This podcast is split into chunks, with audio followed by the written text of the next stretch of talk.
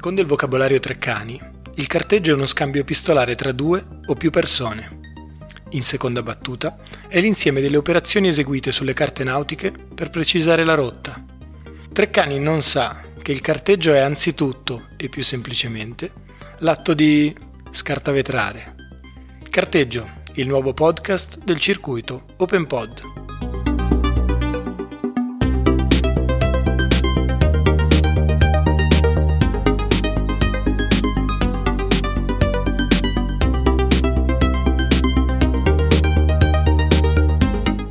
senti bene? Ti sento bene. Tu mi senti basso? Perfetto. No, no, io ti sento benissimo. Alla fine ti faccio salutare Samir anche. Bravo.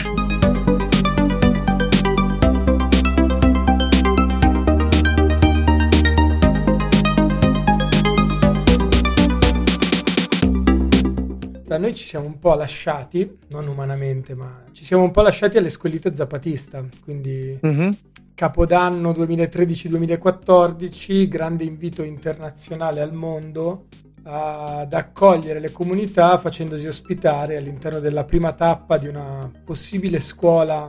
di vita zapatista, oltre che di solidarietà e lotta. Ovviamente è passato un bel po' di tempo, eh, è stato annunciato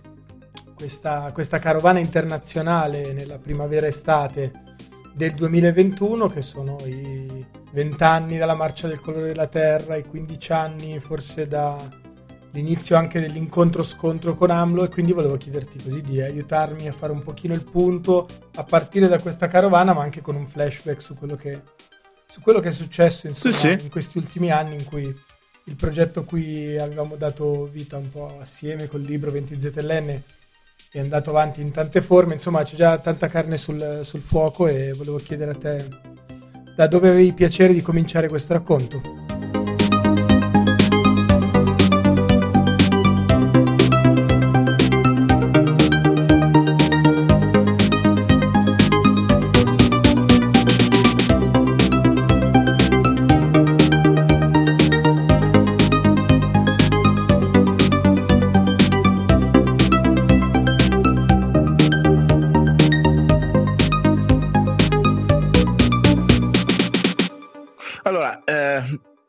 Viaggio, il viaggio di quest'estate eh, nasce eh, all'interno di un contesto politico eh, particolare in Messico. Da un lato il, siamo nel centro del governo di Andrés Manuel López Obrador, un governo che eh, affrontando il cinquecentenario della sconfitta azteca da parte eh, dei conquistadores, dei colonialisti, degli imperialisti eh, della corona spagnola, ha chiesto che la Spagna e il Vaticano chiedessero scusa per quanto è accaduto eh, 500 anni fa. Eh, dall'altra parte c'è un contesto eh, di crescente violenza nel paese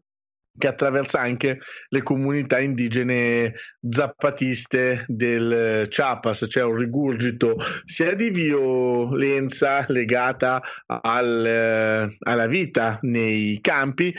sia proprio un allargamento della, della malavita organizzata che è uno degli strumenti di potere, di controllo del territorio che una promiscuità fatta da poteri economici legali, illegali e i partiti mette in campo per controllare i territori. In questa, in questa dimensione le ZLN ha deciso di lanciare questa, questa questa provocazione, se si vuole vedere anche così, di un'uscita di un eh, importante numero di suoi, mh, di suoi militanti, si parla di oltre 100 eh, militanti tra uomini, donne, ragazze e bambini che invaderanno il mondo per, eh, per, per andare a conoscere, per fare una sorta di squelita al contrario rispetto a quella che eh, era stata fatta nel 2013-14 quando avevano aperto le comunità agli internazionali per capire come si viveva, come si formava, come si creava l'autonomia zapatista, 120 di loro usciranno per il mondo per andare a conoscere ciò che dal basso si muove nel resto del mondo partendo dall'Europa. Ma mentre lanciavano questa, questa cosa qua, prendevano anche posizione appunto sul dibattito politico, dicendo che insomma non è che la Spagna e il Vaticano abbiano qualcosa di cui chiedere scusa. La problematica è che esiste ancora il colonialismo, sia da un punto di vista politico, sia da un punto di vista culturale, e che quindi è quello che va battuto più che, più che chiedere scusa ehm, e basta. Così come si prova a fare una prova di forza per dire noi abbiamo contatti in giro per, le, per l'Europa, voi pensate di accerchiarci, chiuderci dentro le nostre comunità e, e noi usciamo. Eh, quindi il viaggio nasce un po' come risposta politica a quello che accade dentro il territorio zapatista, ma anche in quello che è il dibattito politico eh, messicano e, ehm, e, e, diventa anche un modo per, eh, perché i giovani, le più giovani eh, zapatiste e zapatisti che negli anni hanno chiesto, preteso, eh, mh, voluto che oltre alla scuola autonoma eh, zapatista ci fosse il modo per incontrare e capire di più eh, tramite scienziati e accademici del mondo con le due edizioni del Coscienzias e quelle del Comparte con gli artisti, un modo per andare a studiare cosa, che, cosa, che cosa succede fuori. E, e, quindi un po' il viaggio, il, il viaggio che dovrebbe svolgersi usando Ovviamente tutti i, cond- i, condizionali di turno, non tanto per le volontà politiche dell'Europa dal basso o eh, de- delle ZLN e dei suoi militanti, ma più per, eh, per il proseguo di questa eh, pandemia che potrebbe limitare eh, il viaggio internazionale, diciamo, ehm, nasce un po' in questo, in questo, in, in, in questo contesto.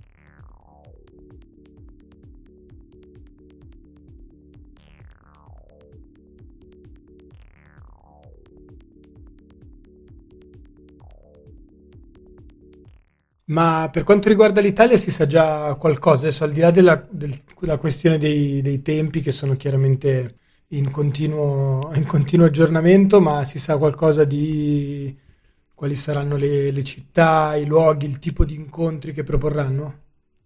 Allora, ancora, ancora non nello specifico perché eh, l'organizzazione a più livelli, ovvero locale, eh, nazionale europea, sta, sta avendo dei tempi lunghi di organizzazione. La cosa interessante a livello italiano credo è che sia formata un'assemblea nazionale che poi si è suddivisa anche in, eh, in sottoassemblee mm, di macro area, per esempio c'è l'area tosca-emiliana, quella del nord-est, del nord-ovest, un'area eh, centrale che prende un pezzo di Abruzzo, Marche e Lazio, le isole, eccetera, eccetera. C'è questa assemblea nazionale di oltre 300 realtà eh, che hanno aderito al, all'appello, al documento eh, del primo gennaio del 94 degli zapatisti, un'assemblea italiana anomala nei, nei numeri e, e, e anche per, per, la fase politica dei movimenti in Italia che purtroppo stanno facendo fatica a parlarsi su tante cose, che invece su questa, su questa, su questa dimensione sta riuscendo a, a, tenere tanti pezzi insieme, tanti pezzi anche eh, molto diversi, pezzi che magari negli anni hanno fatto fatica anche ad avere un dialogo, un colloquio, una continuità di um, di incontro eh, e così eh, forse anche sfruttando in qualche modo la, la, facilità, la semplicità di fare le riunioni online sempre per la questione Covid sta permettendo di costruire un, un percorso ampio che prevederà di, sort, di,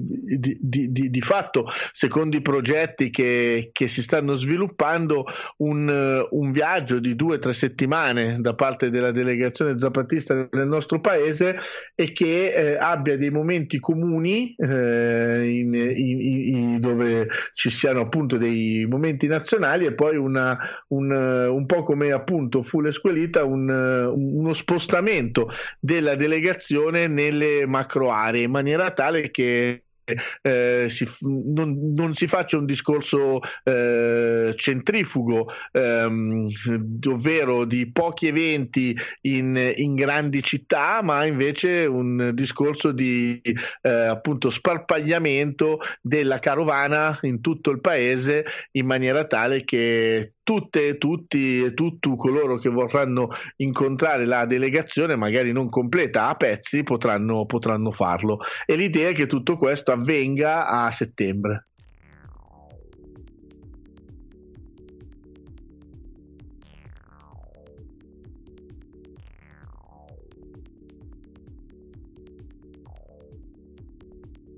Senti, ma passiamo da un piano così più informativo giornalistico a uno più anche intimo, se vuoi. Questa proposta ti ha, ti ha stupito? Come l'hai accolta? Quali sono le tue attese? Guarda, mi ha, mi, ha, mi ha, stupito molto perché appunto vedendo un po' la fase politica messicana avrei fatto un po' fatica a pensare che eh, decidessero di uscire. Allo stesso tempo è, un,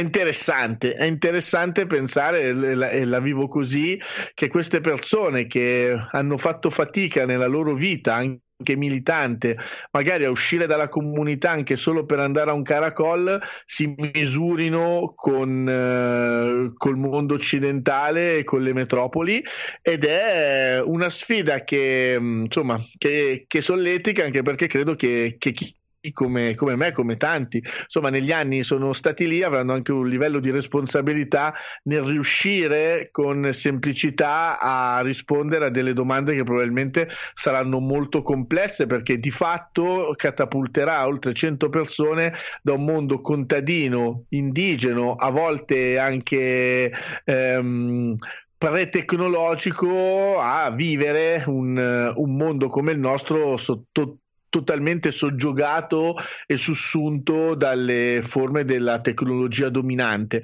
E quindi, e quindi è, una, è, una, è, una, è, una, bella sfida è una, è una cosa sicuramente interessante soprattutto è interessante capire dagli occhi appunto di questi uomini cioè non verranno i comandanti non verranno le persone abituate eh, diciamo magari a eh, metabolizzare politicamente una narrativa. Verranno le persone appunto che di solito eh, vanno nei campi a coltivare i fagioli e che si troveranno magari a dormire negli hotel o, o in centri sociali a condividere eh, assemblee, momenti pubblici che sono fatti di migliaia di persone quando magari vengono da una comunità di poche decine, no? E quindi vedere nei loro occhi e capire che cosa stanno vivendo è una cosa sicuramente molto intrigante e a volte mi chiedo se, se, se, se, sarò e se saremo in grado di portare avanti questo pezzo, questo, questo pezzo e questo viaggio.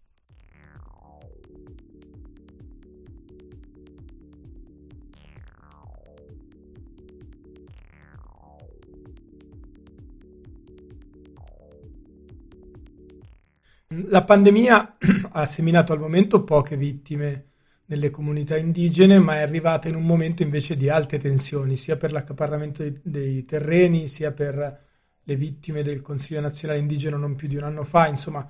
soprusi che continuano. In quale contesto? Cioè questa proposta eh, della carovana matura in, in quale momento per l'esperienza zapatista nel Messico di AMLO? È in un momento in cui c'è un fortissimo attacco all'esperienza dell'autogoverno e dell'autonomia, in un momento in cui, per esempio, la Orcao, che è questa organizzazione di eh, campesini che per tanti anni hanno fatto parte dell'organizzazione zapatista, si è staccata e nella, e nella zona di Morelia, diciamo quella che sta tra Morelia e San Cristobal de las Casas, si è fatta molto aggressiva e molto e molto violenta con il rogo di alcune tende cooperative, il rapimento di compagne e compagni. Eh, quello, quello del Messico di oggi è un momento di trasformazione e transizione, non solo per AMLO, ma anche per il cambio di accordi con gli, Stati, con, gli, con gli, Stati, Uniti dal punto di vista del NAFTA, lo, stra, lo stralcio del NAFTA e questi doppi accordi bilaterali Stati Uniti-Messico, Messico-Canada che stanno ridisegnando gli equilibri, gli, gli, equilibri del, del, paese. Gli zapatisti hanno fatto ormai da tempo una scelta eh, di, de, ehm, diciamo, di detenzionare l'area e quindi l'esercito zapatista di liberazione nazionale ha un ruolo politico eh, per lo più eh, e non militare e quindi anche di fronte a questo tipo di azioni non scende, non scende in campo. Questo fa sì che da una parte le comunità ritornino a vivere nella paura, dall'altra si organizzino con forme di difesa collettiva, ma dall'altra parte c'è la comprensione, la capacità di cogliere appunto questa, questa scelta politica degli zapatisti e delle, e delle, e del, e delle zapatiste, ovvero quella di eh, provare a portare avanti un, un discorso eh, pacifico. Eh, questo però non significa che, che, che, anche, anche, questo tipo di discorso non generi tensioni, anche perché eh, per, per, spiegare un po' a chi ascolta, eh, finché si sta dentro all'organizzazione eh, si accettano anche le, le complessità della socializzazione dei terreni. Voglio dire, eh, funziona così nel mondo indigeno, che ogni volta che uno fa una famiglia deve avere il suo terreno da coltivare e questo terreno viene in parte eh, diviso tra i terreni de, del padre e, e, della, e, della, e, del, e della, madre essenzialmente, no? del padre e della madre, cioè dei, dei, due, dei, due, dei due sposi. Eh, spesso i terreni del delle comunità indigene zapatiste sono terreni eh, recuperati che sono stati tolti ai grandi, ai grandi latifondisti. Quando qualcuno della comunità esce dall'organizzazione, magari riesige i suoi terreni e non è più disposto a un discorso di socializzazione per il bene comune della collettività, ma inizia un percorso soggettivo e individuale. Questo fa sì che ci sia uno scontro reale all'interno delle stesse comunità per i terreni, scontro che poi viene politicizzato e utilizzato da parte del governo e spesso anche agito da parte del governo perché quelle famiglie che escono dall'organizzazione si avvicinano ai partiti o ai contributi pubblici vengono spinte ad alimentare e a esigere il rispetto dei loro diritti, dei loro diritti di, di terra e quindi si formano, si formano, delle vere e proprie cordate anti-zapatiste, anti-terreno. Quindi non è solamente un eh, conflitto puro, reale, che nasce da una necessità e nasce da, da una trasformazione di relazioni interne alle comunità, ma è una delle forme con cui viene amplificata e gestita la guerra contro gli zapatisti che viene chiamata guerra di bassa intensità. A questo dobbiamo sommare che non è mai stato risolto il problema dei paramilitari, i paramilitari che a fine anni 90 fecero ehm, massacri nelle comunità zapatiste e non, i paramilitari sono stati per brevi periodi arrestati o ehm, diciamo limitati, ma adesso sono ritornati a vivere all'interno delle comunità. Quindi dobbiamo pensare che spesso chi agisce questo elemento di scontro con le comunità eh, zapatiste per i terreni, altri non sono che paramilitari che sono indotti a, a ritornare a, a confliggere con gli zapatisti e lo fanno con le loro modalità, ovvero quelle di gruppi armati, di persone cattive, criminali e in questo si è materializzato per esempio l'omicidio del maestro Galeano per cui oggi il subcomandante insurgente Marcos si chiama subcomandante Galeano.